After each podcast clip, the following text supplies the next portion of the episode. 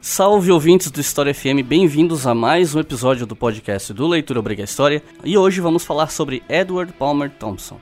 E para falar sobre esse intelectual, sobre quem ele foi, suas principais obras, sua contribuição para a historiografia e a sua importância política até hoje, eu chamei o professor Ricardo aqui para falar sobre o assunto. Então, por favor, Ricardo, se apresente ao pessoal. Boa tarde, Igles. Boa tarde a todos e a todas. É um prazer estar aqui participando desse projeto. No caso, eu sou professor titular aposentado da Universidade Federal de Santa Catarina e trabalhava no Departamento de Sociologia e Ciência Política e no programa de pós-graduação. E minha tese foi, minha tese de doutorado foi sobre a obra de Ip Thompson. Né? Então, eu tenho procurado estudar sobre esse assunto e todos os temas convergentes à obra e à vida de Thompson. É, me parece importante primeiro destacar a importância da obra dele e da sua trajetória intelectual. Thompson nasceu em 1924 na Inglaterra, é, em Oxford, e faleceu em 1993, em agosto de 1993. Curiosa e tragicamente, eu estava fazendo meu doutorado de sanduíche na Inglaterra quando fomos surpreendidos com essa notícia e a perda da contribuição desse intelectual. Se vocês perceberem bem, quer dizer, a conjuntura de 1924 e 1993, a obra de Thompson é, inapelavelmente, vamos dizer assim, ela é marcada tanto pelas consequências da Primeira Guerra Mundial, quanto também pela formação das condições da Segunda Guerra Mundial.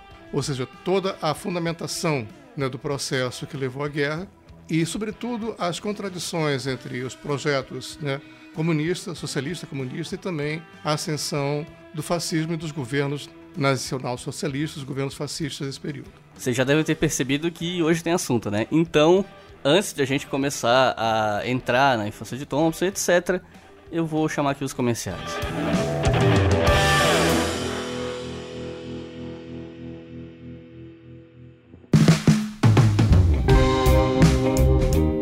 Claro que eu vou falar para vocês da nossa loja na Doppel Store e a nossa promoção de comprar três camisetas e levar um livro de graça ainda está de pé. E é muito simples de fazer essa compra. Aqui no texto do feed tem um link você vai clicar nesse link e vai ser levado para a loja da Doppel na página do livro Direita e Esquerda, do Norberto Bobbio. Você coloca o livro no carrinho, depois vai lá, compra três camisetas, pode ser quaisquer três camisetas, mas se for da nossa loja é melhor, claro. E quando as três camisetas e o livro estiverem no carrinho, o desconto vai ser aplicado automaticamente. Não precisa fazer nada, não precisa botar cupom, é tudo automático. E se você acha que três camisas é demais e você não quer, não precisa ou não pode pagar tantas, você pode dividir a compra com seus amigos. Você pode conversar com a galera da faculdade, da escola e ver quem se interessa por camisetas da Doppler. E opção não falta, tem estampa para todos os gostos, especialmente para quem gosta de ciências e educação. Então, corre lá na nossa loja e aproveita que é só enquanto durar o estoque do livro.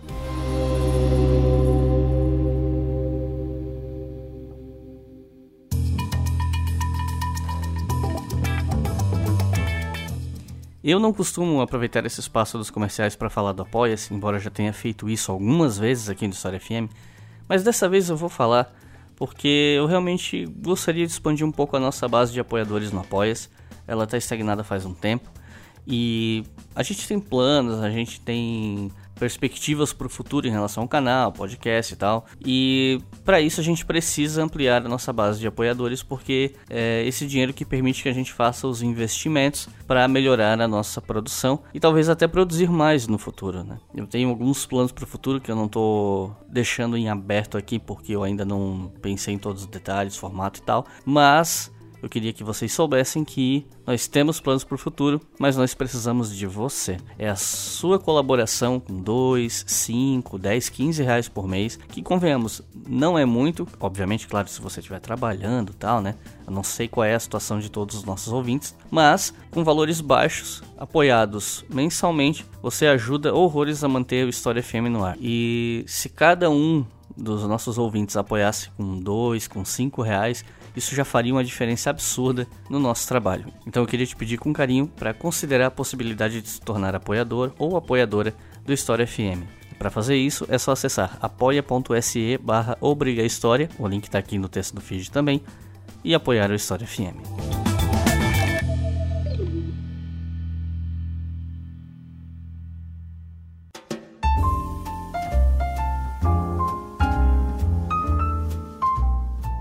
Para começar a falar de Thompson, né, já que a gente está falando da trajetória de um indivíduo, nada mais justo que começar perguntando sobre, sobre a infância de Thompson, né? O que, o que a gente sabe a respeito da infância do Thompson?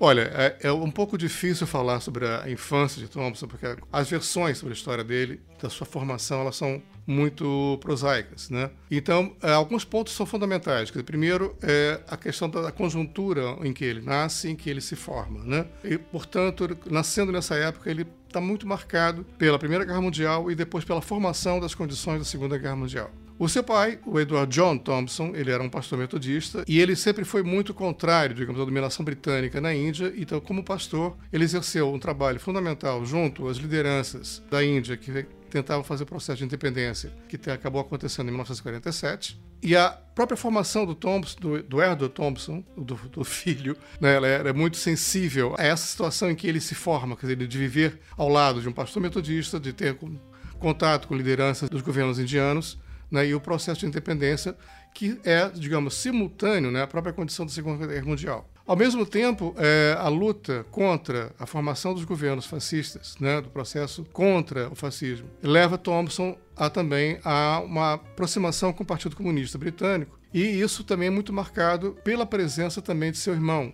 Frank, que também foi primeiro por ser mais velho, entrou primeiro no Partido Comunista e depois ele lutou na, na, Segunda Guerra Mundial. Há uma história também controversa de que seu irmão, Frank, né, teria sido assassinado por fascistas búlgaros, mas parece que no processo de final da Segunda Guerra Mundial houve algum tipo de ação militar inglesa que, de certa maneira, teria contribuído também para essa morte e um certo acordo político com a Bulgária e com necessariamente com a União Soviética. E com isso ficamos um pouco em dúvida sobre a, a efetividade desse processo, de como o irmão dele, Frank, teria morrido. Claro que isso marcou bastante a Thompson, né? E ele foi fazer depois, junto uma, com sua mãe, uma visita à Bulgária. Eles foram homenageados pela memória do seu irmão Frank. Lutou também, né, como várias milícias em termos de construção de uma estrada de ferro na Iugoslávia. E isso é bastante relatado, quer dizer, de que maneira que a sua militância não apenas se deu junto, no futuro, né, ao Partido Comunista, a importância da pesquisa histórica, historiográfica, mas também a sua atuação junto né, às bases digamos assim. As frentes populares, a ação de partidos, né, a ação na universidade. Então, todo esse trabalho acadêmico e político é um processo que tem que ser visto sempre muito de forma aproximada. Não podem ser separados. Aliás, um, só uma rápida menção, acho que vale dizer também que o Frank, né, irmão dele, faleceu lutando na Segunda Guerra Mundial, mas o próprio Thompson também lutou né, no norte da África e na Itália. Sim. Se não me engano, ele participou da Batalha de Monte Cassino, que foi uma das mais sangrentas do teatro italiano, né? Então, foram os dois irmãos foram lutar na guerra e em lugares diferentes e uhum. só um uhum. deles voltou, Sim, né? é verdade. Então... É, o, o, Edward Thompson ele foi comandante de algumas tropas, não sei exatamente em que condições, isso é uma coisa que eu conheço pouco. Ele, traba... ele atuou na divisão de tanques britânica. É. Uhum. É, importante você lembrar isso porque justamente isso confirma, ah, digamos assim, com de que maneira Edward Palmer Thompson ele tem essa memória não só de uma experiência vivida e a compreensão dos processos que levaram à guerra e as consequências dessa guerra também, né? Então, já que você lembrou esse momento, dizer, ele teria entrado, eu não sei exatamente a data, mas no começo dos anos 40 na Universidade de Cambridge para fazer história, mas a sua participação durante a Segunda Guerra Mundial fez com que ele depois acabasse é, só concluindo e tendo título é, depois de 1947. Né? Então, a sua formação acadêmica, especificamente falando, ela foi interrompida pelo próprio processo da Segunda Guerra Mundial. Então, quando ele termina a sua graduação, no caso, ele é, mantém né, uma afiliação partidária, ele se aproxima do Partido Comunista, é, formando parte, junto com outros intelectuais, que é inclusive um detalhe muito importante né, de que maneira, dos anos 30 aos anos 40, junto a esse processo de organização e resistência para ao nazismo, ao fascismo, digamos, é, os clubes de, da esquerda ela, eles eram fundamentais, como uma, e o grupo de intelectuais que, das diferentes áreas form, era uma situação muito própria na Inglaterra, né, de que maneira isso era uma coisa ao mesmo tempo formativa e de definição de formas de atuação, de militância. E por isso é, ele tem, junto com outros intelectuais, essa perspectiva né, muito crítica já desde a sua juventude, digamos assim. Em termos da sua atuação, né, é importante lembrar é, o, que, o que eu acho que é muito marcante, que é a sua participação na Universidade de Leeds, no centro-norte da Inglaterra, de que maneira, é, ao lado do que é um processo ainda hoje muito significativo em termos de compreensão da formação da classe trabalhadora, que é a educação de adultos, e na Universidade de Leeds ele participava de vários seminários, né, que são cursos livres de formação é, daqueles que não tiveram ou não tiveram condições de formar-se numa universidade especificamente, mas também ou fazer uma revisão na sua formação. Os cursos de, educação de adultos, mais tarde, já nos anos 90, passaram a ser compreendidos como educação continuada, que é uma situação que eu acho que também no Brasil existe, mas talvez não com essa, não tendo essa história toda. E justamente por, por, por conta dessa sua inserção como professor de curso de educação de adultos, né, ou extramuros, como alguns grupos gostam também de definir, é uma, uma situação que ele leva ao longo de toda a sua vida que a aproximação entre história, literatura e que ele achava não apenas porque ele tinha dúvidas também, como ele relata de forma muito esparsa, né, entre se graduar em letras, literatura ou mesmo em história. E aí ele encontra uma solução que é não só teórica, mas também metodológica e acaba sendo também uma perspectiva política de atuação, em que com base nos textos de poesias, ensaios literários, os textos de poetas, ele encontra não apenas uma ilustração, é, digamos, sobre o processo histórico, mas também uma maneira de encontrar uma facilidade de diálogo e de uma forma didática de encontro com os trabalhadores ou quem estivesse fazendo esses, esses cursos, né? Thompson ele teve uma atuação bastante marcante nessa ainda juventude dele, já como alguém formado em história e tal, que foi na, no ensino da classe trabalhadora, né? Sobre cursos que ele dava para operários. Dá para dizer que lembra um pouco o que, sei lá, o EJA faz, por exemplo, Educação de Jovens e Adultos? Ou eram cursos de formação independente da escolaridade? Olha, porque, pelo que eu sei, são independentes da escolaridade. Quer dizer, não é, um, não é uma forma de EJA, que são é, pelo que eu conheci, pelo que eu li, pelo que eu conheci na própria Inglaterra, na Universidade de Nottingham, é, são cursos autônomos. Não são cursos que exijam uma determinada escolaridade. Você pode oferecer um curso, digamos, sobre a situação política brasileira hoje, digamos. Então, é... Bem formação política mesmo, né? Ou formação política ou uma, uma formação é, complementar, digamos. Então, por exemplo, é, eu não, não sei como era a estrutura completa, né? Dos cursos junto à Universidade de Leeds. Mas o Departamento de Educação de Adultos da Universidade de Nottingham você tinha professores de economia, professores de música, professores de literatura, professores de biologia, professores da formação de comunicação, jornalismo, por exemplo, é, ou de idiomas. Geralmente esses cursos são noturnos, já visando justamente a, o tempo de trabalho das pessoas durante o dia, né? E você tem quase sempre esses cursos, tanto em Nottingham quanto em Leeds, em sua maioria eram acordos da universidade com a Associação dos Trabalhadores de Educação. Então, é um sindicato de professores ou sindicato de trabalhadores. Quer dizer, não é que fosse uma coisa, é uma situação necessária, mas a maioria desses cursos tinha como sua perspectiva ou formas de apoio. Quer dizer, a universidade entraria com determinado material, professores ou material, e sindicatos também entrariam com isso. Quando eu destaquei, digamos, a diversidade de formação dos professores, é que eles eram ligados a departamentos nas universidades, mas tinham um tempo necessariamente dedicado a esse setor da universidade. Então, no caso, eu acho que isso, como não só perspectiva metodológica e didática, né, deu uma se, se expressa ali, aparece é, descrever de Thompson, mas também, digamos, na agilidade do seu raciocínio ou sua capacidade de fazer palestras e debates, como a gente pode acompanhar depois da trajetória intelectual dele. Então, nesse período da primeira metade da década de 50, em que ele trabalhava na Universidade de Leeds dessa forma, né, ele ainda era membro do Partido Comunista Britânico. O que é marcante na sua obra, né, que, que é o ano de 1956, não só pela quantidade de eventos é, dessa metade da década de 50, mas ele sempre vai estar, de alguma maneira, cobrando nos seus escritos, nos seus diálogos, nos seus debates, né, a lembrança, a memória de 56 porque não só pela invasão soviética na Hungria, quer dizer, de que maneira um processo de reorganização política dentro da Hungria foi impedido de ser continuado pela invasão soviética, que não está isolada, de, digamos, de outros eventos, como a tentativa de invasão e tomada de controle do canal de Suez pela França, pela Inglaterra, por exemplo, com Israel, o que foi impedido, ironicamente, pelos Estados Unidos naquele momento, que não queria uma briga maior naquela região, por causa da nacionalização do canal de Suez pelo Egito, também uma situação política controversa e conturbada na ilha de Chipre. Então, toda essa geopolítica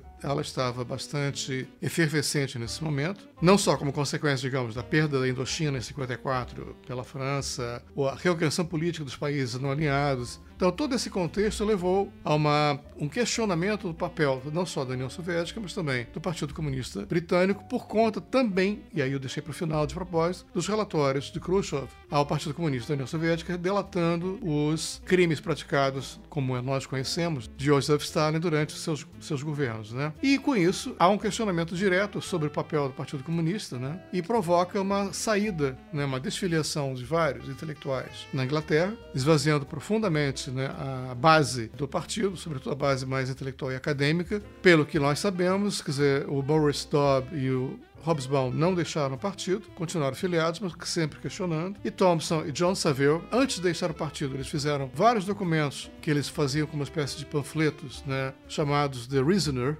é, questionando e colocando em questão é, aspectos, né, digamos, programáticos do partido. E como é, o partido não deu as respostas adequadas, então eles resolveram realmente sair. E junto com outros intelectuais do momento, eles organizaram uma nova revista chamada The New Reasoner, e que começa a publicada em 1957 e vai até o final de 59, comecinho de 60, sobre o que a gente pode conversar mais. Né? Então, esse momento da segunda metade dos anos 50 né, é conhecido como um momento fundamental de formação, digamos, da nova esquerda, da New Left, que não só coloca em questão, de início, né, no caso, em termos britânicos, né, o Partido Comunista Britânico, mas também toda a articulação é, de grupos de esquerda, não necessariamente passando por partidos comunistas, mas começa um, trabalho, digamos assim, bastante ativo, bastante militante, né, de Thompson, Saville e outros intelectuais, de uma aproximação com intelectuais do, do leste europeu. Então, eu, eu, eu, acho sempre importante destacar dizer, essa perspectiva, porque, como, digamos, a, a transformação na Hungria ela foi impedida, mas é importante lembrar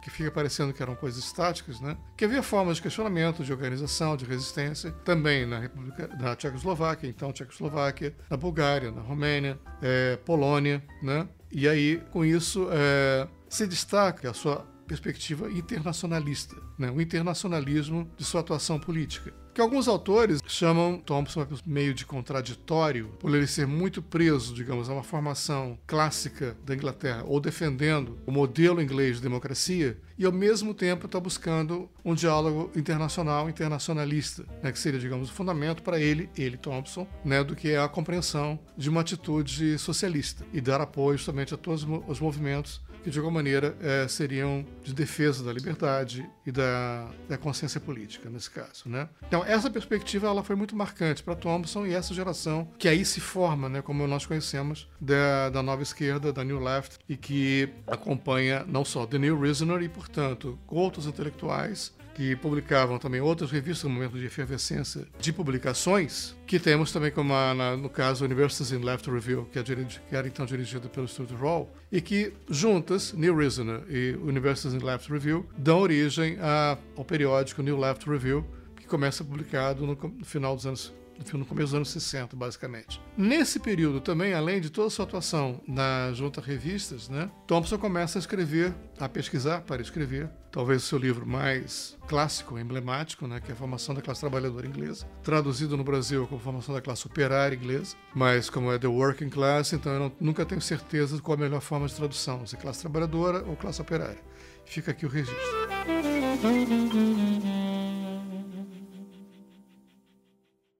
Você está ouvindo o História FM.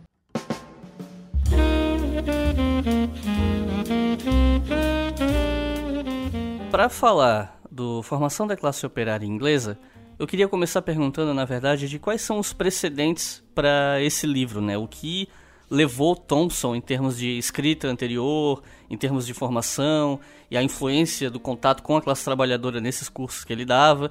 Quais são esses precedentes que desembocam nesse livro? Tá, é, foi bom você colocar essa pergunta. Como nós estamos conversando aqui agora há pouco sobre a, formação da nova esquerda, do New Left, curiosamente, em 1955 é publicado o livro William Morris de Romântico Revolucionário, né, que é o primeiro livro de Thompson, que ele faz uma revisão de um autor no Brasil ainda muito pouco conhecido, que foi um sindicalista é, do final do, do, do século XIX, mas que era reunia não só uma capacidade artística como artesão, começa, digamos, na perspectiva de Thompson como um romântico e se torna um militante, o primeiro militante socialista, digamos assim, que ele destaca como tendo sido um exemplo, né, de alguém que toma consciência de um processo, e que é, colabora na formação justamente dos trabalhadores ingleses no final do século XIX. Escreveu alguns livros, né, numa perspectiva talvez é, hoje visto né, como uma utopia, mas eu acho que é sempre bom lembrar de que maneira ele é conhecido de formas diferentes.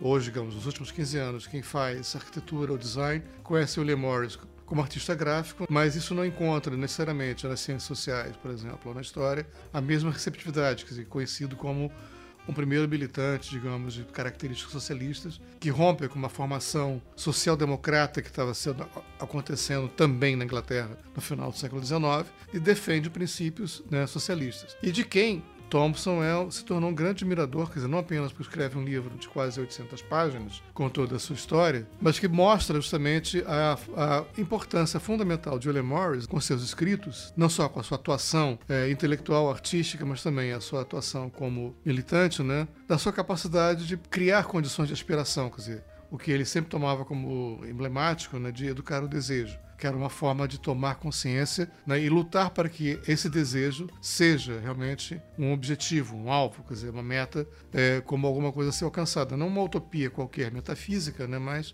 alguma coisa que possa ser construída, sobretudo de forma coletiva. Né? E esse livro, nós podemos voltar a falar sobre isso depois, mas na década de 70 e 76, Thompson faz uma revisão e publica com um pós-escrito então, 21 anos depois, ele é lançado pela mesma editora, Merlin Press. Thompson fez algumas revisões, alguns cortes, e com isso foi possível, né, depois de tantos anos, 20 pouco, 21 anos, ele ser reeditado e tornar-se realmente mais conhecido, já no momento que havia mais condições de compreensão da importância da obra de William Morris e, sobretudo, revalorizar quer dizer, o próprio conjunto de obras de Thompson. Né? Então, acho que esse precedente é fundamental que mostra como que Thompson, é, tendo sido convidado depois, nos anos final dos anos 50, para escrever a formação da classe trabalhadora inglesa, quer dizer, o convite era para que ele escrevesse a formação da classe trabalhadora até 1960, digamos assim, final, começo dos anos 60, mas o que resultou, na verdade, foi o que ele definiu como as condições de formação, né? o que, que é,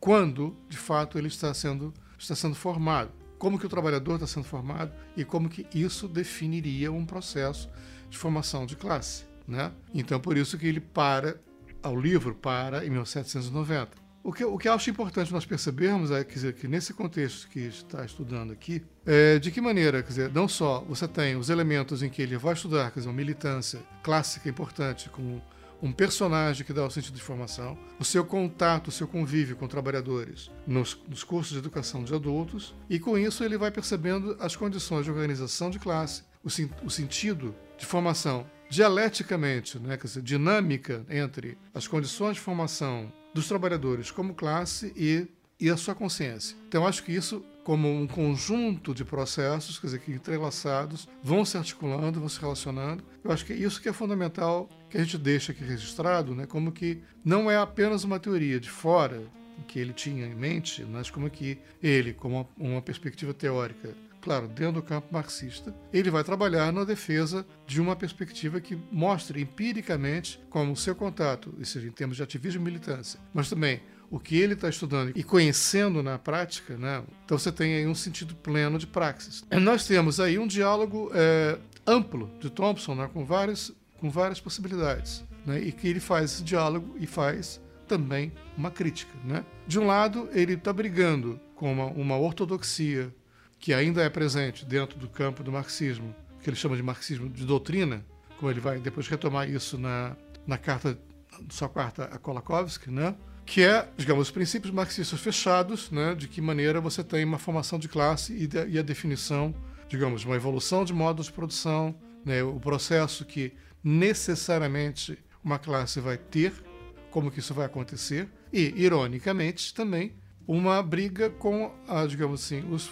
os, fun, os funcionalismos, digamos, que tem um, um, caráter também fechado de o que, que é um status, o que, que é classe, qual é a composição que alguém, alguém, uma classe, um grupo ocupa, o que, que é uma definição de classe para uma sociologia clássica funcionalista tradicional.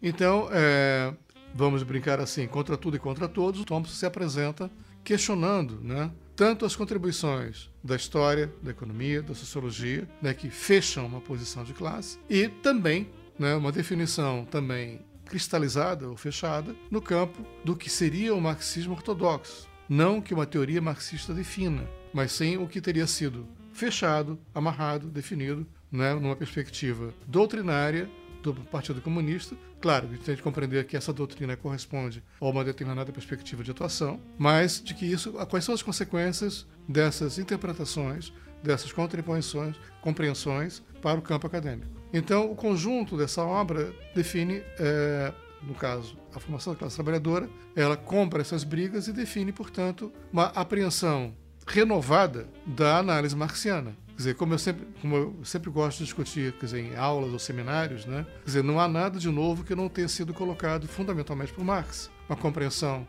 histórica de classe, uma compreensão dialética das condições de formação de classe, a dialética das relações sociais, não são relações fechadas, econômica, social, política, ideológica, jurídica, mas como que essa compreensão ela tem que ser sempre dialética e dinâmica. Mas eu acho que o momento histórico em que a obra aparece, o momento histórico em que o texto de Thompson, com a sua clareza, com a sua ironia, com a sua contundência, ela vai aparecer, é marcante e marcou durante muito tempo, porque ela vai estar presente em várias discussões e vários debates por causa das suas contribuições, né? O pessoal que é um pouco um, novo na história, até eu, eu, falo isso porque eu sei que tem muita gente que é graduando em história que ouve o podcast, já deve em algum momento ter ouvido falar do formação da classe operária, só que talvez não necessariamente saiba né, sobre a, a importância desse livro em muitas frentes. E acho que uma coisa que é interessante de ressaltar é como o formação ele foi importante para uma perspectiva que a gente chama hoje de história vista de baixo uma perspectiva de história que parte da maioria da, da classe trabalhadora, ao invés de ser uma perspectiva, assim, não vou falar que a gente não precisa ir tão longe para falar do positivismo, mas é compreensível, né, para quem está inserido na historiografia que a historiografia ela sempre teve uma certa dificuldade em trabalhar com as mentalidades, os anseios, as necessidades e a fala dessa classe trabalhadora majoritária. E a formação da classe operária, ele foi um pontapé muito importante, que inclusive alçou o Thompson a categoria de um autor muito, uh,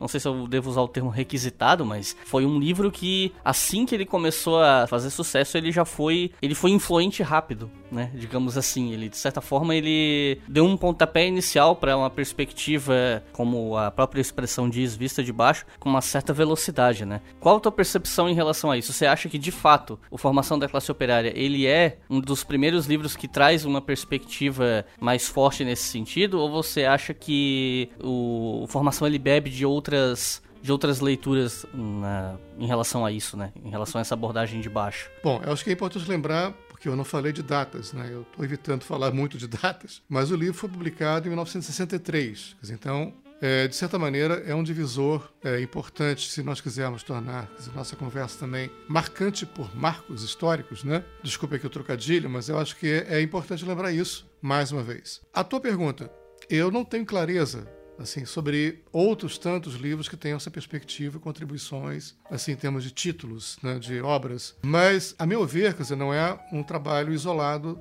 de Thompson.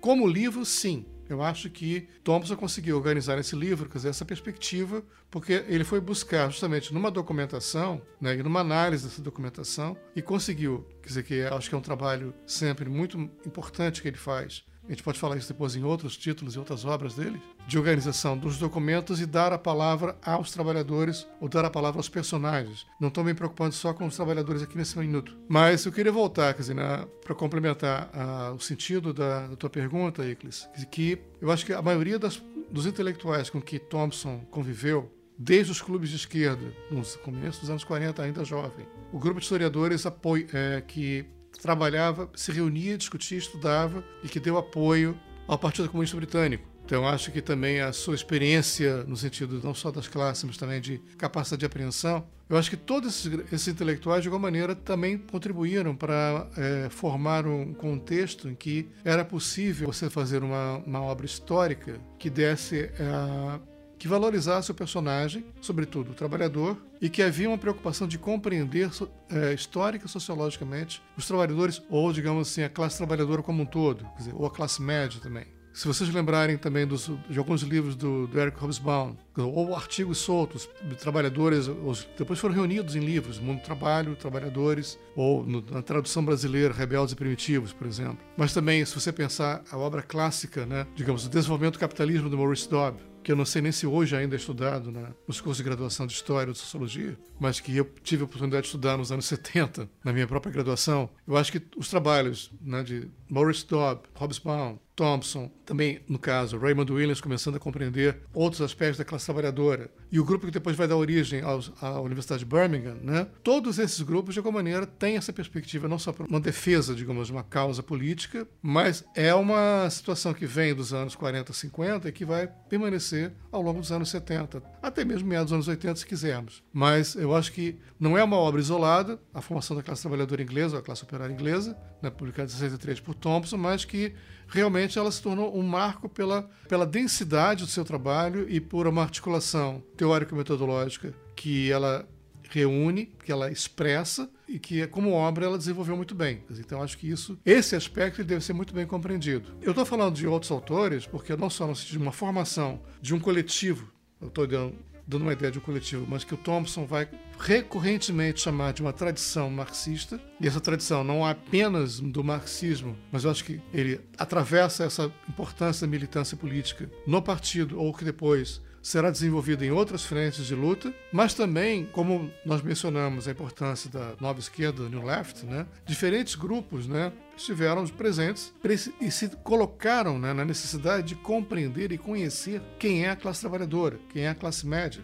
Não só junto ao Partido Comunista, mas também alguns setores que não eram ligados ao partido, mas sim ao Partido Traba é, Trabalhista Inglês. Então, conhecer, saber quem são, como falar, como se aproximar, como organizar, Quer aí no caso nós temos vários documentos e vários estudos que mostram isso claramente, né? Quer dizer, era preciso conhecer, conviver com eles, não só também, claro, lembrando que esses cursos de educação de adultos permanecem, né?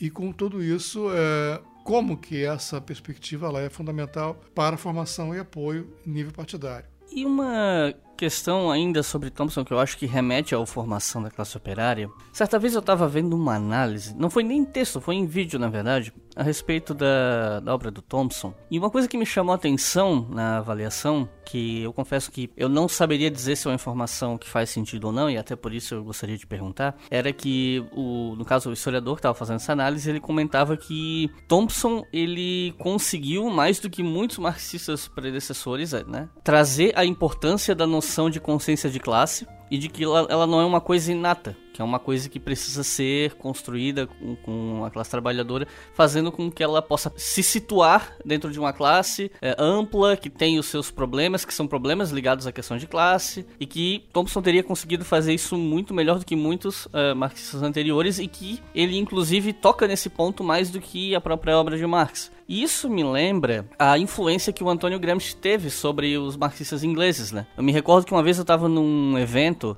numa palestra do Giovanni Levi, que para quem está ouvindo e não eventualmente não conhece, é um historiador italiano que é um dos fundadores da microhistória. E um professor nosso, amigo do Giovanni, perguntou, né, sobre se lá na Itália o Gramsci tinha essa relevância que hoje é dada à, obra dele e tal. E ele fala que, que a resposta dele foi assim: o Gramsci ele era, não era um autor muito lido, muito influente na Itália. Ele se tornou influente a partir das interpretações e apropriações que os marxistas ingleses fizeram e que depois influenciaram a historiografia italiana. Você concorda com essa afirmação de que Thompson de fato foi um autor fundamental na popularização no meio marxista da noção de consciência de classe e na necessidade de se dar foco a isso? Bom, eu não tinha pensado muito bem dessa forma, né? Dizer, em termos de popularização ou de, digamos, uma divulgação mais ampla, quer dizer, colaborado numa recepção. Mas eu acho que tem razão. Dizer, eu acho que podemos dizer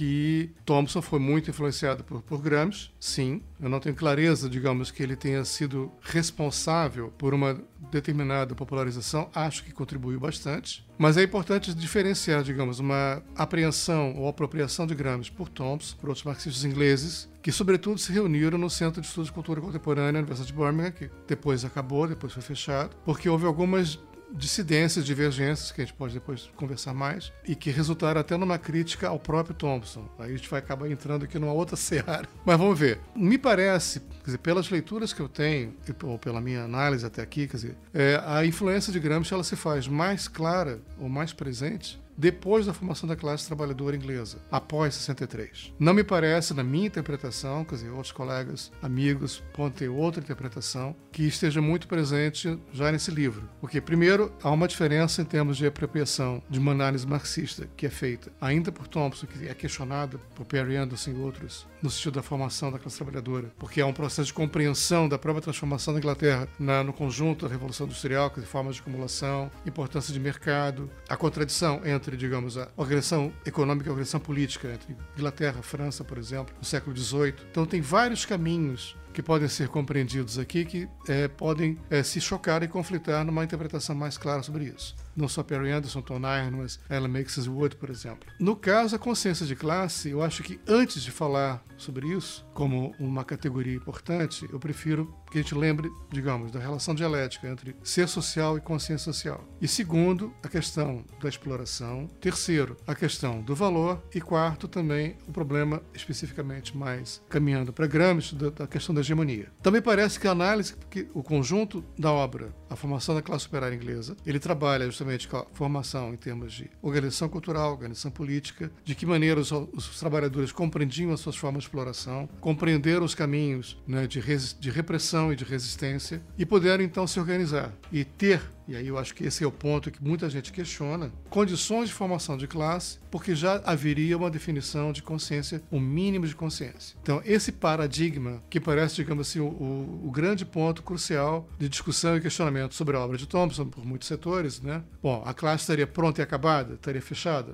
Não é isso que Thompson quis dizer haveria justamente o conjunto de condições objetivas que formaram, portanto, uma, uma condição de classe. Essa, eu acho que é digamos assim, a tese mínima do livro. Thompson não quis continuar a, a estudar, digamos, as condições contemporâneas, né, até pelos questionamentos que ele recebeu. Ele preferiu justamente voltar ao século XVIII e compreender melhor esse processo, justamente para dar respostas é, a esses questionamentos que são apresentados à obra dele. Então, ele não quis mostrar, digamos, como é que a classe estava organizada no século XIX, na continuação do século XIX, no século XX, mas ele quis mostrar, rever e aprofundar as condições de formação no século XVIII. Então aí que ele vai discutir justamente as condições de organização de classe, no sentido que ele estava discutindo, né? Como que pode haver enfrentamento, resistência, conflito, formas de luta de classe, mesmo que você não tenha uma classe organizada, que é para tentar dar algumas respostas a essas perguntas, a essas críticas que ele veio a receber. Também parece que é nesse momento em que dos estudos dele na segunda metade do século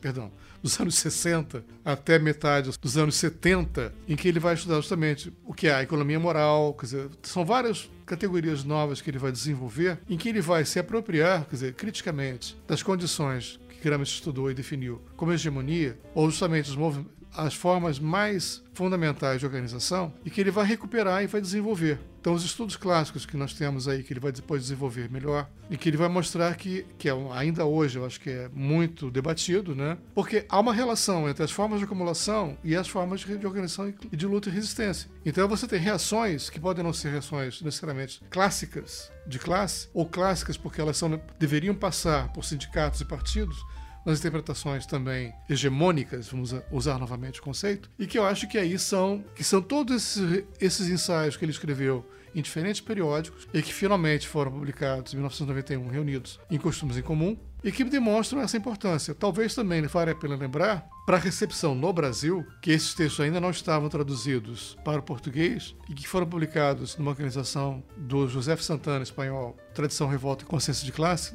agora não sei se é Consciência ou Conflito de Classe. Me desculpem, não me lembro pontualmente o título da, da produção é, do José Santana. Mas que eu acho que influiu muito a recepção brasileira sobre isso. Então me parece o seguinte, que vamos ter que lembrar Thompson não só desenvolve esses estudos na segunda metade do, da, dos anos 60 até metade dos anos 70, ele volta a escrever sobre isso no seu ensaio clássico Miséria e Teoria, a relação entre ser social e consciência social. Então ele recupera dialeticamente a definição marxiana nesse sentido, porque ele está querendo mostrar que essas determinações elas são fundamentais para a compreensão das condições de formação de classe. Ele não separa, quer dizer, dentro do campo do marxismo, essa dialética é fundamental, apropria as questões políticas e culturais que foram estudadas por Gramsci, transformando-as em categorias próprias, que ele precisava dessas categorias como tais. Então, nesse sentido, sim, quer dizer, eu acho que talvez ele tenha contribuído muito, não digo necessariamente para a definição de consciência, mas para a compreensão dialética das relações sociais em que se deve aprender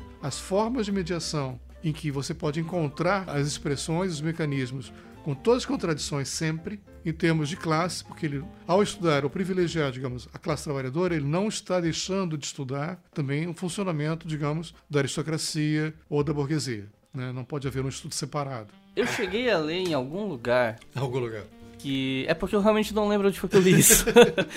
Mas eu li em algum lugar que depois que ele lançou o, funda- Formação da Classe Operária, que ele ficou bastante requisitado nas universidades, ele foi muito visado por esse trabalho, preferiu, ele deu preferência a continuar com esse trabalho de base dele, com, com essas aulas para a classe operária, etc. E que isso, de alguma maneira, teria despertado um certo incômodo em algumas universidades e tal, e que isso gerou nele uma crítica à universidade e coisa assim. Isso procede? Você já ouviu falar alguma coisa em relação a isso? Não, não. Aí, no caso, isso aí é um intervalo bastante longo, né? Olha, eu não, eu não conheço nenhuma informação específica que ele tenha continuado a dar aulas em educação de adultos ou no meados dos anos 60, por exemplo. Tá? Quer dizer, eu acho que aí isso é uma informação que eu fico devendo a vocês. Me parece que não, né? Mas antes de, antes de a gente entrar nesse tema que você está trazendo aqui agora, eu só queria lembrar que, como a gente estava conversando antes sobre essas críticas ao conjunto das questões levantadas que aparecem na formação da classe operária inglesa. Mas eu acho que, como o livro foi publicado em 63, isso provocou várias críticas ao livro. É um momento conturbado, porque eu havia falado antes, né, nós havíamos conversado aqui sobre a importância da publicação como periódico do New Left Review, que é um periódico que existe até hoje, e que Thompson, John Saville deixaram ou foram expulsos, aí é outro problema, que se a gente for entrar aqui também é uma outra discussão, e o Perry Anderson e outros colegas assumiram a direção do New Left Review com uma nova linha editorial, né, com novas perspectivas, e isso fez com que, de alguma maneira, não só eles se afastassem ou tenham sido afastados, então, as primeiras críticas mais relevantes, não só ao livro, saem justamente de seus antigos colaboradores, colegas, como Perry Anderson e Tom né, questionando os argumentos de Thompson. Thompson responde publicando as peculiaridades dos ingleses, mas já num outro periódico que eu acho importante deixar aqui registrado, que é o Socialist Register, né, que começa a ser publicado em 65 e que existe até hoje. A diferença é que o Socialist Register, até hoje, é uma revista consolidada, um número por ano, que vai ter uma importância fundamental, como a tem até hoje, no sentido de publicar artigos criticando ou questionando as diferentes correntes políticas, acadêmicas, intelectuais, mas sempre numa perspectiva socialista. Então, ao lado de Thompson, John Saville, é, o Ralph Miliband, por exemplo, fez parte também da, do, do grupo editorial. Então, eu acho que é necessário compreendermos que na segunda metade dos anos 60 você tem a convivência, digamos, de Thompson com outros intelectuais, né, já presente no, na, no periódico Socialist Register, respondendo aos questionamentos que aparecem na New Left Review, por exemplo, né, por Perry Anderson e outros colaboradores, e ele está desenvolvendo estudos sistematicamente que o peculiaridade dos ingleses é um marco, porque meio que define que ele vai voltar a estudar a formação da formação, quer dizer, indo um pouco mais atrás para consolidar os seus estudos até 1790, por exemplo.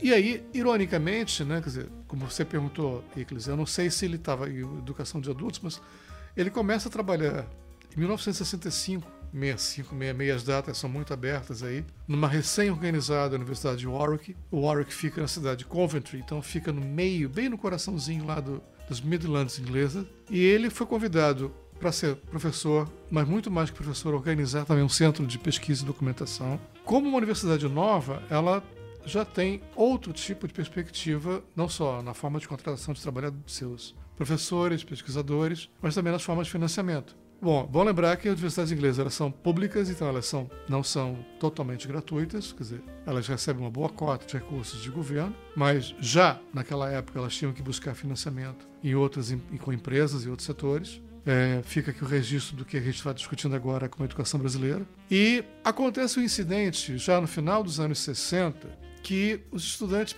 vão conversar com Thompson e eles percebem que um autor, um historiador dos Estados Unidos, David Montgomery, ele não foi permitido que ele fosse fazer um seminário na universidade por ele ser um professor de esquerda.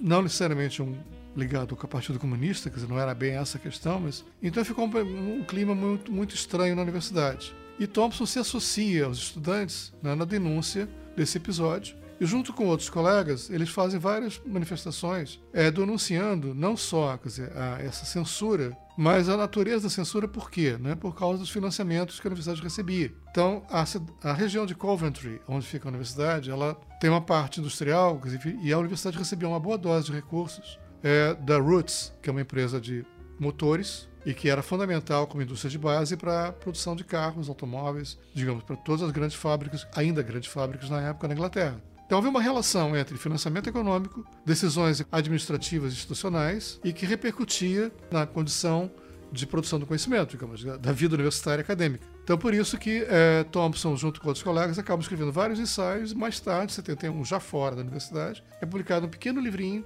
Warwick University Limited, né? Quer dizer, de que maneira ela se caracterizaria como sendo uma universidade empresarial. Esse limited dando sentido justamente do maior compromisso, do maior comprometimento empresarial da universidade já naquele momento e revelando, portanto, tudo que já poderia vir a acontecer nas universidades inglesas ou outras universidades, se vocês quiserem, né?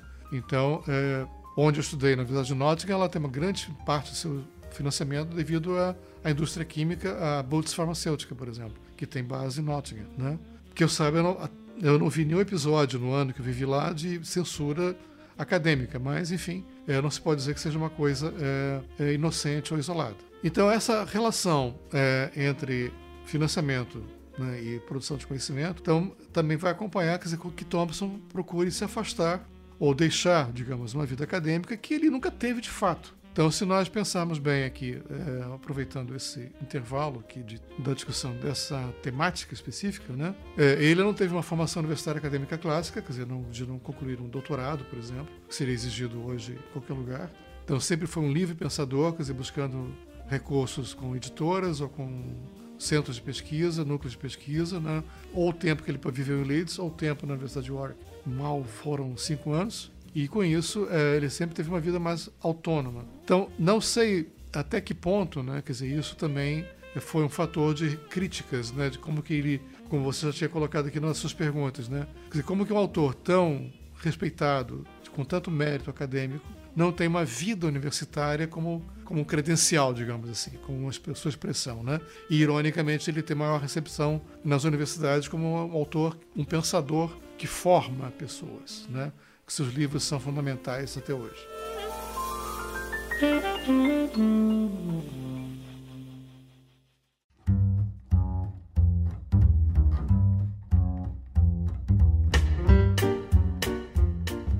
Agora há pouco, você tinha mencionado um livro que tá aqui no nosso roteiro, é uma discussão que eu acho que a gente precisa passar, que é o livro Miséria da Teoria ou Um Planetário de Erros, onde ele, de certa maneira, está ali respondendo o outro autor marxista, Louis Althusser. Eu coloquei esse livro, eu fiz questão de colocar ele aqui, porque Bom, quem está ouvindo não sabe, né? Eu fui aluno do Ricardo no mestrado, uma disciplina que era voltada principalmente para a obra de Thompson. E na divisão de leituras, de grupos de apresentação no trabalho, o meu grupo acabou pegando um trecho do Miséria da Teoria. E eu me recordo de comentar com um colega de turma que é, eu tinha escolhido Miséria da Teoria e ele ficou assim: Você tá maluco, cara? Você pegou um dos textos mais difíceis do Thompson, por quê? Por que, que você faz isso contigo? Eu confesso que eu não parei para pensar nisso. O que me incentivou a pegar o Miséria da Teoria é porque eu já tinha lido parte dele numa outra disciplina com um outro professor. E aí eu pensei, bom, eu já li parte dele, né? Vai ser legal retomar depois de já ter tido uma discussão com uma outra turma e tal. E aí a minha pergunta é exatamente o que motivou o Thompson a responder ao Otto Ser e transformar isso num livro, porque, claro, o livro ele faz mais do que apenas responder, ele propõe muita coisa, né? Ele traz muita coisa para além de só responder tópico a tópico, né? Então ele é mais abrangente do que isso. O que motivou Thompson a fazer esse livro? Olha, eu acho que são inquietações permanentes na vida, na trajetória intelectual dele, dele Thompson, né? Aqui a gente poderia fazer um programa só sobre isso, né? Você está sabendo perfeitamente, você tem consciência desse novelo Sim. que significa A Miséria a Teoria ou Um Planetário de Erros. Olha, você já havia perguntado há pouco né, sobre a questão de Gramsci. Você se referiu a outros marxistas, a correntes que teriam incorporado Gramsci. Então, isso aí é, uma, é um tema que eu nunca parei para estudar, mas sempre me, me deixou bastante intrigado. De que maneira alguns grupos marxistas britânicos, né, é, depois de terem dado importância, valorizado, divulgado, né, incorporado em suas obras e valorizado a obra de Gramsci, acabam também trabalhando com Althusser ou defendendo o conjunto da obra de Althusser. Então é uma incógnita, né? Eu não parei muito para pensar sobre isso. Mas exatamente o que, que a obra de Althusser traz que transforma isso numa meio que uma contradição. Não, isso é um podcast do Althusser, aí não vale isso. Não... assim, mas, mas tem, a gente consegue resumir isso para as pessoas pelo não. menos entender o que a gente está querendo dizer? Não, olha, eu acho que a obra de eu, é, é complicado, é muito complicado, mas o Luiz Althusser ele representa, digamos, um marco do estruturalismo, quer dizer que de certa maneira Vamos tentar ser, ser didáticos aqui. Nós, eu lembro, já que você lembrou o nosso curso, eu lembro que nós discutimos isso em, em turma, não só no seminário específico tua, da, do teu seminário, da tua apresentação, mas também ao longo de todo o curso, né, que havia discussões de que maneira Thompson, ao discutir na formação da classe trabalhadora inglesa com os funcionalistas ou com a ortodoxia marxista, é, estaria fazendo um caminho também de recuperação da obra de Marx, da importância da obra de Marx e ao mesmo tempo, Althusser e outros pensadores franceses, praticamente de forma simultânea, digamos, numa mesma grande conjuntura, final dos anos 50, começo dos anos 60, estariam tentando fazer, digamos, uma recuperação da obra de Marx, tentando, permitam assim a, a imagem, né, fazer uma limpeza né, da ortodoxia do Partido Comunista, sem de, no caso de Althusser e outros, sem deixar o partido, mas também limpar, digamos, das impurezas ou, digamos, das deformações aí me perdoem as categorias, que de alguma maneira a, o stalinismo, não a figura de Stalin, mas o, o stalinismo como doutrina, como forma de prática de partido, né, teriam transformado e confundido o que hoje até hoje é conveniente, né, confundir o marxismo com isso, e que acabaram depois se defrontando. No caso, porque, como é que seria feita essa, essa transformação de uma recuperação da obra de Marx por parte do estruturalismo? Então, na direção das críticas que, que nós encontramos hoje, que primeiro é, seria uma tentativa de transformar o marxismo, recuperar o seu lado científico, é valorizar muito mais o materialismo dialético ou transformar o materialismo histórico numa prática realmente científica, valorizar a praxis, mas ironicamente sem a ideia da agência humana. Eu estou falando agência humana, quer dizer, ação humana, a agência no sentido de agir, a capacidade individual também. Há influências sobre Althusser, do caso, é, em termos de França, né? naquele momento também ele recuperou a obra de Gaston Bachelard, o racionalismo francês, valorizando o lado epistemológico. Então, qual é o grande modelo né, que Althusser propõe? Que a obra de Marx ela atravessa um sentido, uma evolução de um humanismo muito influenciado por Hegel. E quando ele escreve as obras, quando ele começa a escrever sistematicamente as obras econômicas, é, ele consegue romper com esse suposto humanismo na leitura de de Althusser e do estruturalismo e fazer, portanto, um corte epistemológico. Então você tem aí, de fato, uma depuração da obra, em que não haveria mais nenhuma influência humana por causa da presença humana ou da ideia de capacidade de agir, e valorizando, portanto, o processo histórico, mas no sentido de estruturas. Então a grande diferença aí é a ideia de história como ação de estruturas, não no sentido evolucionista, estaria presente numa evolução dos modos de produção, ainda na leitura stalinista, não estou dizendo que seja Stalin, mas da Academia Soviética, digamos assim, mas sempre numa perspectiva que você deve romper com as presenças, digamos, é, humanas, dizer, porque isso poderia influenciar em que qualquer coisa seria comprometer uma obra efetivamente científica, digamos assim. Então, nós, seres humanos, seríamos portadores de determinações dessas estruturas, e aí, no caso, valores, é como se trouxesse para dentro da obra de Althusser todas as grandes lições bachelardianas, o valor, o, o, o, valor epistemológico, o ato epistemológico, a vigilância epistemológica permanente, e que você perde de vista na interpretação de Thompson, né, quer dizer, uma ideia de história marcada. Você pode até ter a compreensão de estruturas, mas não que a estrutura seja determinante ou que a estrutura estruture a pessoa e que não haja resistência da pessoa ou que não haja nenhuma capacidade de rever e de reflexão por parte da pessoa. Então a estrutura sujeita o sujeito. Então é claro que aí você tem toda aquela tradição poética francesa de você fazer jogos de palavras entre sujeito e objeto, né? o que é objeto de conhecimento, o que é objeto do conhecimento. Então você tem aí uma, uma correlação muito interessante entre quer dizer, a grande epistemologia francesa com a recuperação que, que Althusser faz, não só da obra de Marx, mas também do sentido de epistemologia. É claro que muitas pessoas que vão ouvir é, esse programa vão me jogar pedras, vão me criticar por uma forma, por um resumo bastante simplificado, não estou dizendo que seja simplista, mas, mas é o que é possível fazer nesse momento aqui, já que não havia preparado uma digressão específica sobre o Odisseia. E convenhamos, né? Eh, eu vivo dizendo isso nas minhas produções em áudio, principalmente vídeo, que assim, os vídeos, os podcasts são resumos. O pessoal que quer se aprofundar precisa ir para os livros, né? Então, eu acho que o pessoal entende esses limites, ou pelo menos espero que entendam, né? Sim, então... pois é. Mas justamente o que eu acho importante pensar aqui é que, na maneira que. O que está acontecendo? Quer dizer, os marxistas britânicos, que não necessariamente estariam acompanhando, digamos, os argumentos e as reflexões de Thompson, mas também acompanhando a trajetória que vai ser feita né, da, no campo do marxismo.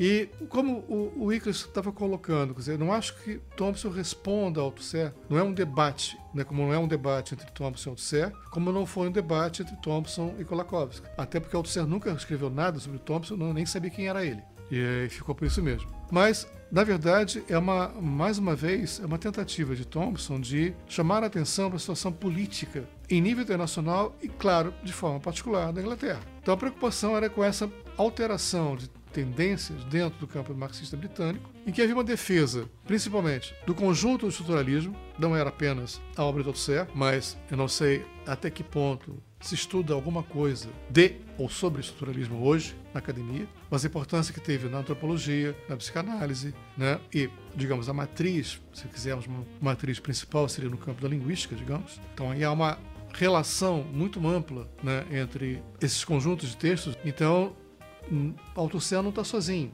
Não estava sozinho também no campo do Partido Comunista. Né? Então, para quem se interessar e, e tiver alguma curiosidade mínima, é bom lembrar, por exemplo, que Jacques Derrida era uma pessoa de esquerda, quer dizer, ficou depois conhecido como autor pós-estruturalista ou pós-moderno, importante para os pós-modernos, por exemplo. Mas é, havia diálogos, havia debates entre Althusser e Derrida. É fascinante tentar fazer uma recuperação de toda essa trajetória e como que houve separações posteriormente. Né? Se vocês pegarem, por exemplo, até a metade dos anos 70, a importância de Gramsci para os marxistas britânicos no Centro de Estudos de Cultura Contemporânea da Universidade de Birmingham, e como que, apesar dessa defesa de Gramsci, quer dizer, houve uma defesa, é, mesmo não sendo necessariamente autosserianos convictos, mas por que, uma defesa da intelectualidade francesa, da importância da academia francesa às universidades inglesas, isso foi provocou tanta celeuma né, e tanto mal-estar por, pelo fato de Thompson estar fazendo essa crítica. Né? Essa crítica já começa a aparecer na carta de Thompson a Kolakowski, 73, portanto, cinco anos antes. Então ele já, já, havia, já vinha se manifestando incomodado com, essa, com esse privilégio, ou privilegiamento na Inglaterra, contra uma, o que ele chama como uma tradição importante de não só do marxismo, mas também da militância em nível de partido e da aproximação entre partido e sindicato, ou partidos e uma base trabalhadora de fato, e um distanciamento dos intelectuais que estariam isolados em universidades ou escrevendo, aí privilegiando a questão teórica contra uma prática é, no sentido de uma praxis política. Então, os campos que ele vai apresentar na miséria teoria justamente são, ironicamente, esses, né? Dizer, digamos, do problema da, da, da experiência, do estudo, da questão da ideia de história né? e da questão do stalinismo. Para mim, são os mais importantes. E, claro, o que ficou em destaque da ideia de lógica histórica. Mas a miséria teoria quer dizer, é uma ironia que ele faz, porque ele justamente está defendendo, na verdade, o diálogo entre teoria e empiria, quer dizer, a teoria empírica e o material empírico. Então ele não está se afastando da teoria. Ele está falando, digamos, de uma deformação quando você fica enclausurado nas categorias sem perceber a importância que elas possam ter se colocadas à prova num diálogo efetivo e sistemático com a questão empírica. Então o empiricismo não pode ser confundido com o positivismo, nem a história pode ser confundida com uma ideia de historicismo, como é um, um, dos, um dos textos mais marcantes do Althusser, né, que reduziria a ideia de história a uma, a uma, a uma historiografia, quer dizer, apenas uma recuperação de datas e nomes, que é uma ideia bastante simplificada, né, ou reducionista da ideia de história, e como que não aceitando, quer dizer, essa compreensão da importância de uma relação entre a ideia de nacional e de internacionalismo mas que passe ou que seja mediada por essa prática teórica e política, você cai no vazio. e não perceber a crise do trabalhismo estava sendo vivido na Inglaterra e a aproximação como se fosse uma ideia de aproximação, digamos, de perspectivas e tendências fascistas, como nós discutimos isso na primeira fase do, do, programa, em relação ao intervalo entre a Primeira Guerra Mundial e a Segunda Guerra Mundial, ou a situação brasileira hoje, mas também da perspectiva que avizinhava-se uma vitória muito grande no Partido Conservador e numa situação muito crítica de dominação e autoritarismo. Foi marcado pela, pelo governo Margaret Thatcher tudo isso está presente, mas não basta a leitura do texto, né? Quer dizer, ela tem que ser interpretada justamente com base nesse contexto, né? Desculpe aí, né? Mas é, é necessário perceber isso. Eu queria fechar essa parte da miséria teoria porque não, geralmente, né? O livro é lido de maneira muito tendenciosa, né? E é como se, digamos assim, a quem interessar a ideia de miséria teoria fica sendo apenas uma brincadeira com a miséria da filosofia que Marx escreveu em relação a Proudhon, ou como se ele estivesse defendendo como uma tradição britânica ou inglesa né, da defesa da empiria, confundindo novamente, insisto nisso, empiria com positivismo. Isso me lembra muito, me desculpe aqui essa digressão, Hobbes questionando Descartes, né? Como é que o pensamento pode existir sem corpo? Dizer, não existe base material. Então, essa ideia de base material, justamente, é eu queria trazer aqui, por causa justamente dessa situação. Eu tinha mencionado né, na, na, na, no resumo do resumo do resumo do Althusser essa questão mais epistemológica. Em vários momentos, né, quer dizer, a, a obra de Thompson, tanto na carta de Thompson a Kolakowski, como também em, trechos da Miséria Teoria, ele fala da importância sem ter consciência, digamos, do que seria exatamente ontologia, mas da base ontológica. Então, é uma, a ideia de realidade. Então, eu acho que aqui é importante lembrar dizer, que o Thompson fala várias vezes que não se pode mudar o status ontológico do passado. Mas não é só a questão do status ontológico do passado, quer dizer, uma compreensão inadequada do presente impede que você faça questões ou perguntas também a esse presente. E, portanto, você, como pesquisador, como intelectual, como ativista, militante, também será incapaz de compreender o processo histórico, passado aí como processo histórico. Que problemáticas, que problemas estão em jogo? E claro que toda essa perspectiva coloca problemas para o futuro. O Wickles mencionou as dificuldades do texto. Claro, ele está discutindo sem ser filósofo, né? E faz uma ironia, ele sempre se colocando de forma ridícula, né? Como um historiador e não um grande filósofo, né? Como se o filósofo fosse superior ao historiador, ou devesse ser. Mas é, justamente nessa, nessa parte que ficou mais conhecida como seção 7, a lógica histórica, ele faz várias análises. E eu acho importante lembrar isso, né? porque sem ter lido Lukács, ou sem ter tido trabalhos mais sistemáticos de leitura de filosofia, mas ele está discutindo não só com Kolakowski, 73, né, sobre a questão do desencanto, a apostasia, a, digamos, a traição, como ele entendeu, né, da compreensão do Kolakowski ao deixar o mundo da União Soviética, a Polônia, e vir para o mundo ocidental. E em 78, discutindo, 77, 78, discutindo justamente com Althusser, não com o Althusser, lembro mais uma vez, mas ele é o, o pivô do problema, né? Mas com todo o marxismo, e essa discussão ela vai reaparecer sempre em vários trabalhos. Quer dizer. Então eu estou colocando essa, essa correlação de, de questões justamente porque Thompson vai receber críticas já antes de ser publicada a Miséria e a Teoria, em trabalhos né, do, do, Richard Johnson, por exemplo, né, no History Workshop. Em dezembro de 79, né, tem um seminário grande em Oxford também, promovido pelo History Workshop, que é um seminário no regular, com vários trabalhos, seminários, mas o grande debate final é entre ele, Thompson, Richard Johnson e Stuart Hall sobre a miséria teoria, e que o Thompson denomina o seu texto de apresentação como a política da teoria. Quer dizer, ele tendo clareza de que havia um questionamento fundamentalmente político sobre a sua obra. Então, esse contexto que eu acho importante destacar, quer dizer, que atravessa esses seis, sete anos, 73 a 79, 80, né? Para mostrar, digamos que como que mais uma vez, quer dizer, ele está sendo pressionado por diferentes correntes, diferentes tendências, quer dizer, agradando, desagradando, né, sendo cobrado. E quando eu falo, né, eu lembro sempre, né, que ele ironicamente porque como o trabalho dele ficou conhecido como miséria da teoria, ele falou não só nesse texto, mas também durante a sua palestra, né, que teoria tem consequências. Né, e está lembrando isso já em dezembro de 79, já um momento marcado, sabendo-se né, do que vem pela frente com Margaret Thatcher. Então é, é importante perceber é, esse grande cenário, né, que menos de um ano depois, Perry Anderson vai escrever um livro, Argumentos dentro do Marxismo Britânico, é uma, um questionamento sobre Thompson né, e que Em 78, o History Workshop questionava Thompson sobre isso. No final de 79 e depois nos anos 80.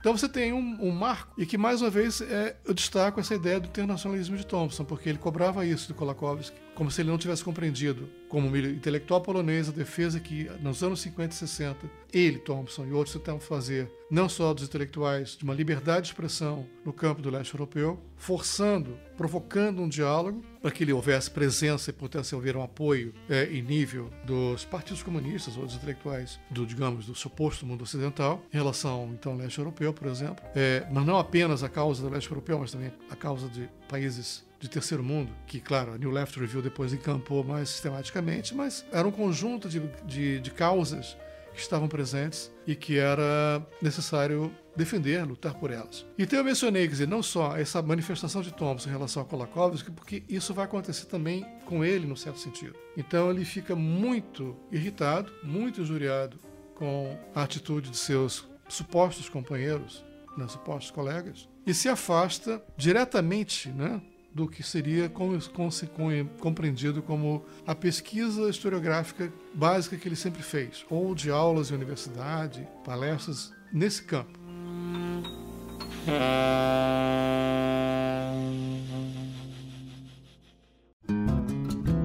Nossos colaboradores no Apoia-se ouviram esse episódio primeiro. Se você quer ouvir os nossos episódios com antecedência, acesse apoia.se barra e ajude a manter o História FM no ar.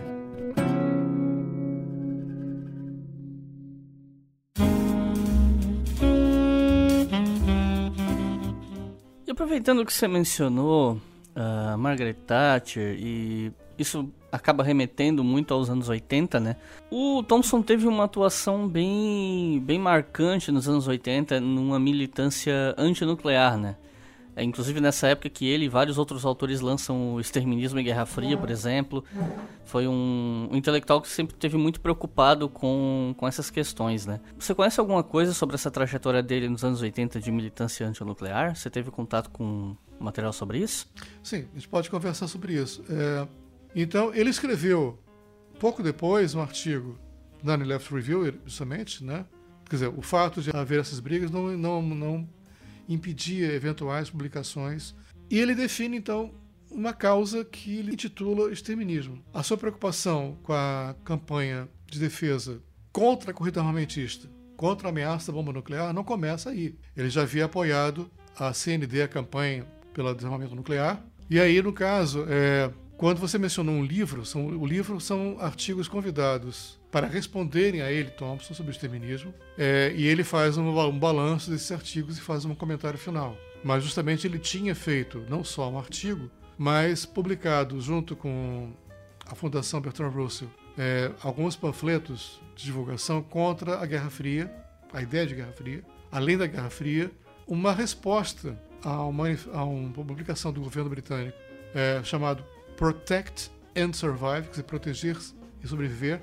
E aí ele fala Protest and Survive. Então são duas grandes frentes de lutas. Quer dizer, ele, ele define um campo teórico é, a partir da categoria de feminismo e ao mesmo tempo, junto com a CND e uma outra, um outro grupo, não é uma dissidência, é apenas um outro grupo chamado END. Também a ideia de acabar com o armamento nuclear, evitar a bomba nuclear, e eu acho importante lembrar aí que a ideia de que ele teria parado de fazer pesquisa, não, quer dizer, ele acaba sendo, isso foi Michael Bass, por exemplo, escreveu a respeito, ele acaba de, escrevendo, ele tem que compreender a tecnologia nuclear, ele tem de compreender como que estão instaladas as bases militares, quais são as armas, quais são os potenciais de destruição e, por extensão, potenciais de risco.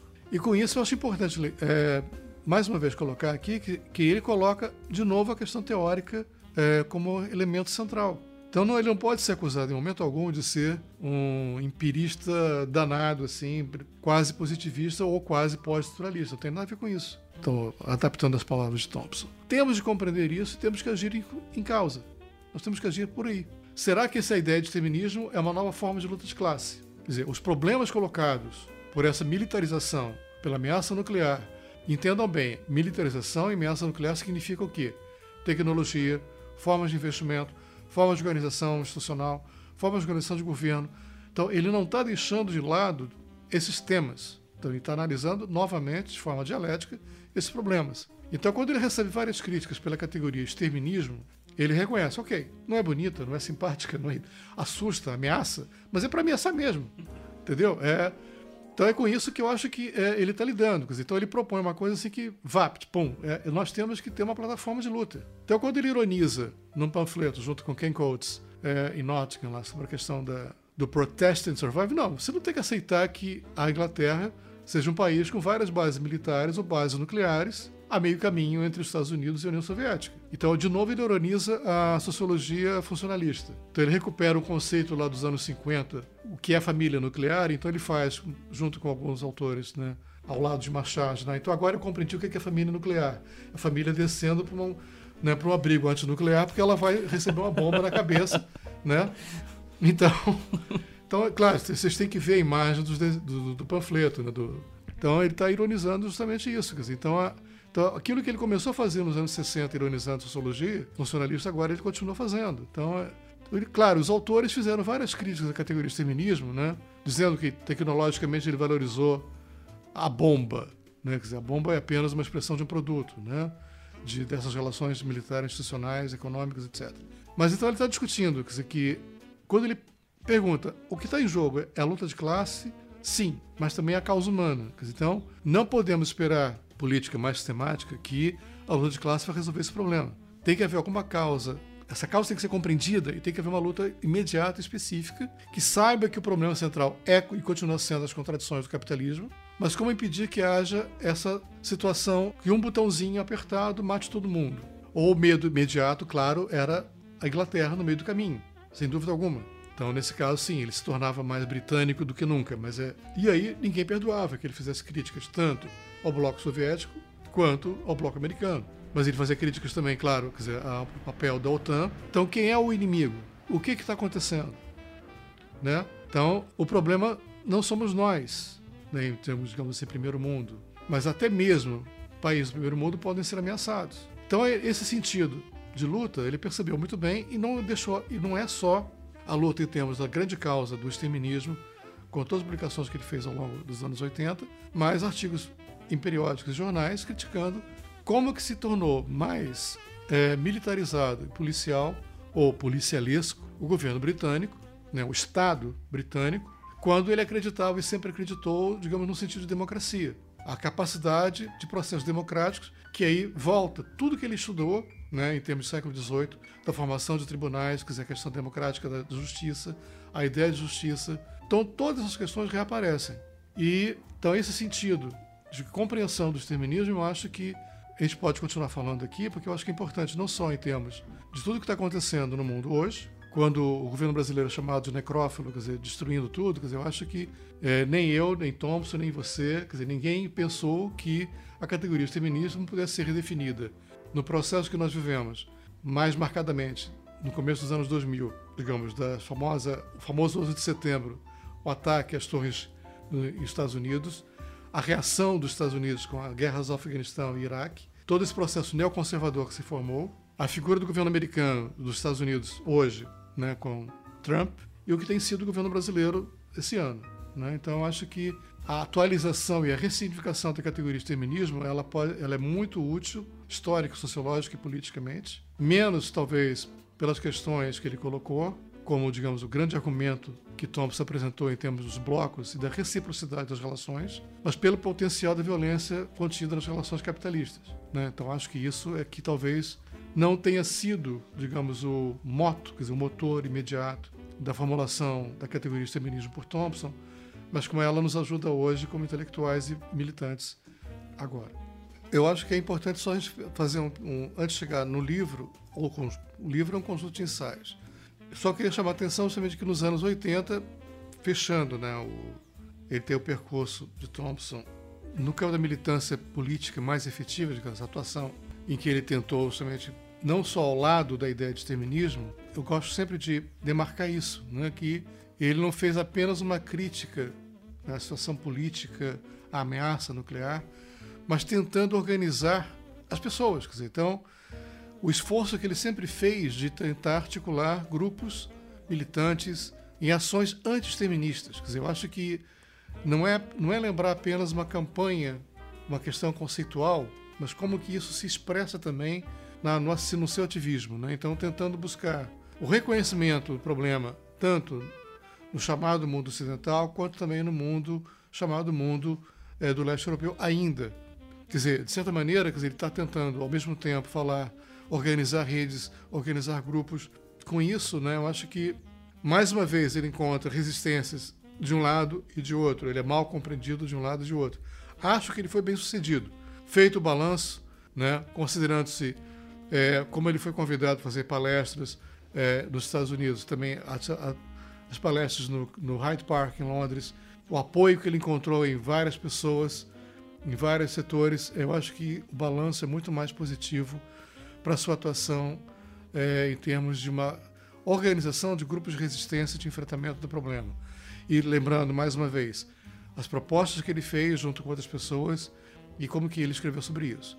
Então, esse trabalho ele vai longe até 1990, 91, em que ele continua publicando em diferentes periódicos e diferentes capítulos de livros. Por fim, para dar um encaminhamento aqui já para ir para os finalmente desse último bloco, eu queria perguntar sobre um livro que é um dos mais conhecidos do Thompson aqui no Brasil, a julgar pelo que eu converso com colegas e tal, que sempre se remetem a esse livro para falar de Thompson, além do Formação da Classe Operária, que é o Costumes em Comum, que é uma coletânea de artigos, né, na verdade.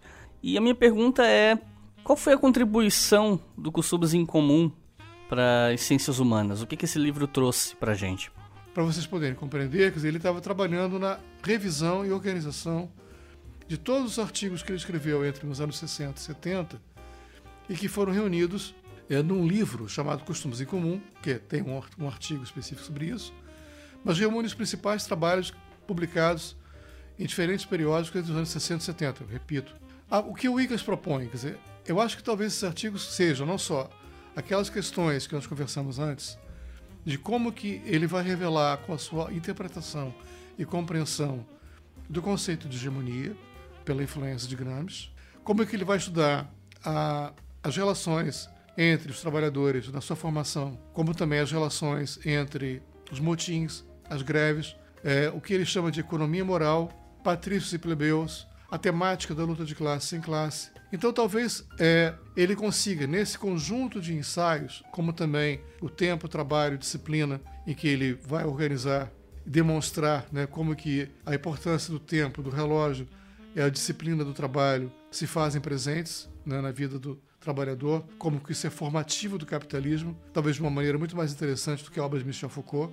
E aí você tem aí é, uma presença dos elementos que definiram para ele né? não só a base da compreensão dos artefatos que constituem o campo da cultura para ele, a relação entre cultura e experiência que já está presente é, na formação da classe trabalhadora inglesa, mas que aqui ele pôde, aos poucos, reunir mais claramente elementos de interpretação, dados, fontes, análises e organizar sistematicamente. É também, de forma expressiva, como contribuição para as ciências humanas, fica claro a sua tentativa de estabelecer um diálogo entre história, antropologia e sociologia.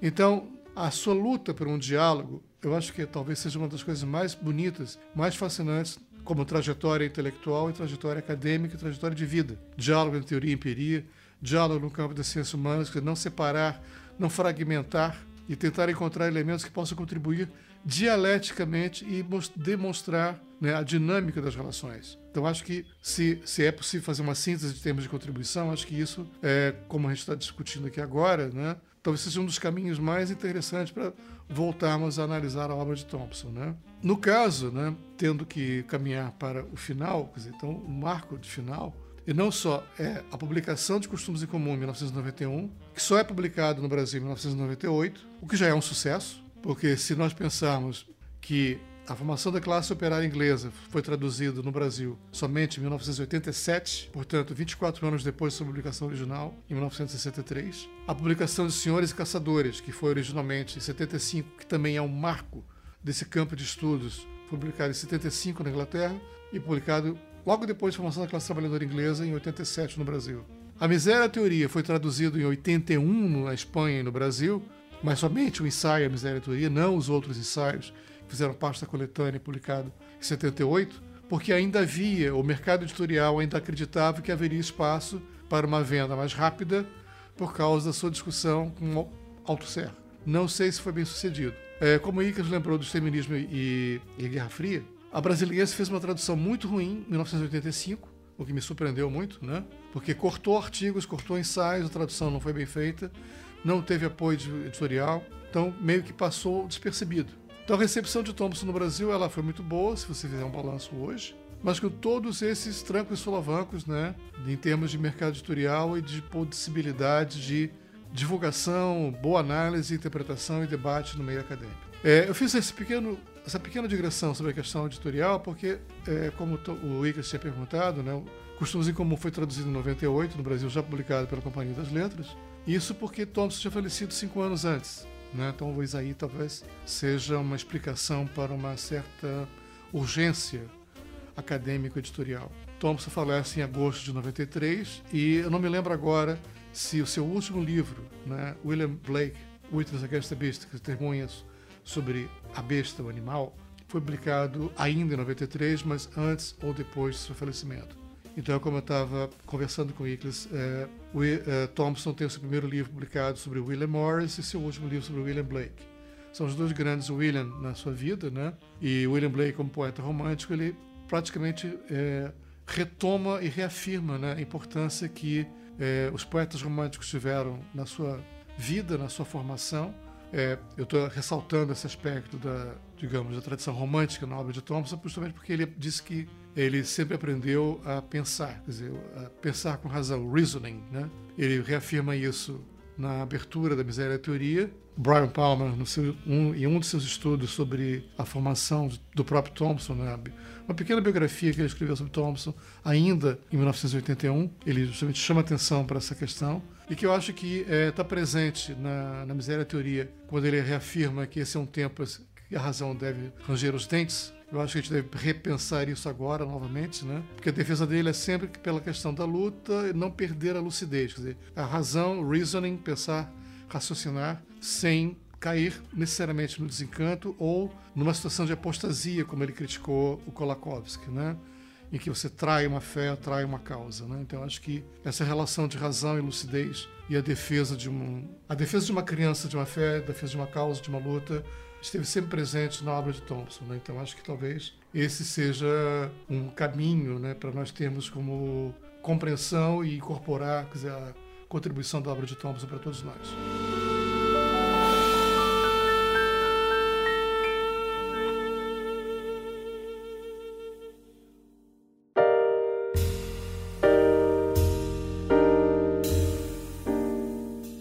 Então é isso, pessoal. Queria muito agradecer a todos vocês que ouviram até o final. Todos aqueles interessados ou não, que estão conhecendo o Thompson agora, ou aqueles que já conheciam e queriam saber mais. Muito obrigado a todos vocês e, logicamente, que eu quero agradecer ao professor Ricardo por estar aqui hoje, contribuindo com tanta informação, com tanto debate sobre a obra desse autor. Então, eu vou passar a palavra para o professor, caso ele queira fazer algumas considerações finais, e, como sempre, a recomendação né, de algumas obras sobre o assunto. E só um disclaimer para o pessoal que está ouvindo: o Formação da Classe Operária Inglesa ele tem três volumes. Eu não sei se o Ricardo vai recomendar esse porque a gente não combinou quais livros seriam indicados. Mas se o Ricardo é, recomendar esse livro, lembre-se, são três volumes, mas é uma recomendação só, beleza? Não, Igor, muito obrigado pelo, pelo convite. Eu espero que, como é uma, é uma questão de conversa, é um diálogo, né? Não é uma leitura de um ensaio acadêmico, então espero que tenha ficado claro. As minhas colocações, as minhas argumentações são conclusões assim formuladas no calor da própria fala. Então, raciocínio, fala, tudo de imediato, né? sem censura, e com isso que é, qualquer coisa que interpretação que não esteja clara sobre isso, é, me disponha a voltar a fazer um programa de revisão e esclarecimento. tá certo. Brincando com essa questão, né? mas eu acho que eu já, eu já tentei deixar no, no, na, no segmento imediatamente anterior quer dizer, uma compreensão da, da atualidade, da importância da trajetória, vida, obra de Thompson e P. Thompson para todos nós que eu acho que é sempre importante recuperar e servir de exemplo para esse momento tão difícil da nossa vida acadêmica, universitária e política que estamos vivendo. Em termos de, de, de literatura, eu, na verdade o que eu tinha pensado era muito mais literatura sobre Thompson, porque imaginei que pudesse. Pode ser ver. também. E assim, ser. eu acho que o, no Brasil, que eu me lembro agora, nós temos traduzidos A Miséria da Teoria, não sei se, tá encontrar, se ainda é possível encontrar, né? Acho que ele está esgotado. É. Dá para achar em sebo, mas. É, que é só, só esse ensaio, não é a coletânea completa de ensaios, que foi uma publicação da velha Zaire Editores em 1981. Temos um salto para 1987 em termos da formação da classe trabalhadora inglesa com três volumes, Senhores e Caçadores, é, depois, que eu me lembro, Os Românticos em 2001, pela civilização brasileira, Os Costumes em Comum, que nós já falamos, foi traduzido em 1998 pela Companhia das Letras. Temos alguns ensaios sobre Thompson, também escritos pela Ellen Maxine Wood, Democracia contra o Capitalismo, publicado na, pela Boitempo. Eu acho que para compreender Thompson também nós temos um trabalho muito interessante do nosso colega Marcelo Badaro Matos, Ip Thompson e a tradição de crítica ativa do materialismo histórico, publicado pela editora da UFRJ, Rio de Janeiro, em 2012. É, o Antônio Luiz Negro e o Sérgio Silva organizaram em 2001 é, a Ip Thompson, a peculiaridade dos ingleses e outros artigos que saiu pela editora da Unicamp em 2001, que tem algumas traduções, alguns textos também. O Adriano Duarte e eu temos um livro publicado sobre Thompson, que é a Ip Thompson Política e Paixão, pela editora Argos de Chapecó em 2012, que reúne vários, uma tradução do pós-escrito de 76 que o Thompson escreveu para o livro dele, William Morris, Romântico Revolucionário. Nós fizemos uma tradução específica desse texto e que faz parte dessa coletânea de ensaios de vários autores, que foi um seminário que nós organizamos aqui na, na Universidade Federal de Santa Catarina, que depois saiu em, em revista pela Esboços, que nós fizemos a revisão dos ensaios e foi publicado pela editora Argos em 2012. Nós acabamos de publicar também eu e Mário Duaire organizamos a Carta Aberta de Thompson Kolakowski e outros ensaios que está disponível para download gratuito na Editoria em Debate, no site da Editoria em Debate, na, aqui na UFSC. É também uma publicação desse ano, dizer, embora lançamento de 2018. O professor Sidney Munhoz e eu escrevemos um artigo sobre Thompson é, na coletânea Historiadores de Nosso Tempo, publicado pela editora, é, editora Alameda, em São Paulo, em 2010, né, que é o nome do artigo, claro, é Edward Palmer Thompson, que é uma, uma revisão da vida e obra de Thompson. E eu tenho um artigo específico sobre exterminismo, publicado num livro também, é, Conflitos de Grande Interesse, é, Estudo sobre Crime, Violência e Outros é, Grandes Conflitos, que foi publicado pela editora Garamond e pela FAPERJ, também em 2012. Então, acho que, como ponto de partida, nós já temos aqui uma, uma boa safra de livros para como referência, pelo menos. Então é isso, pessoal. Mais uma vez, muito obrigado por terem ouvido até o final e até a próxima!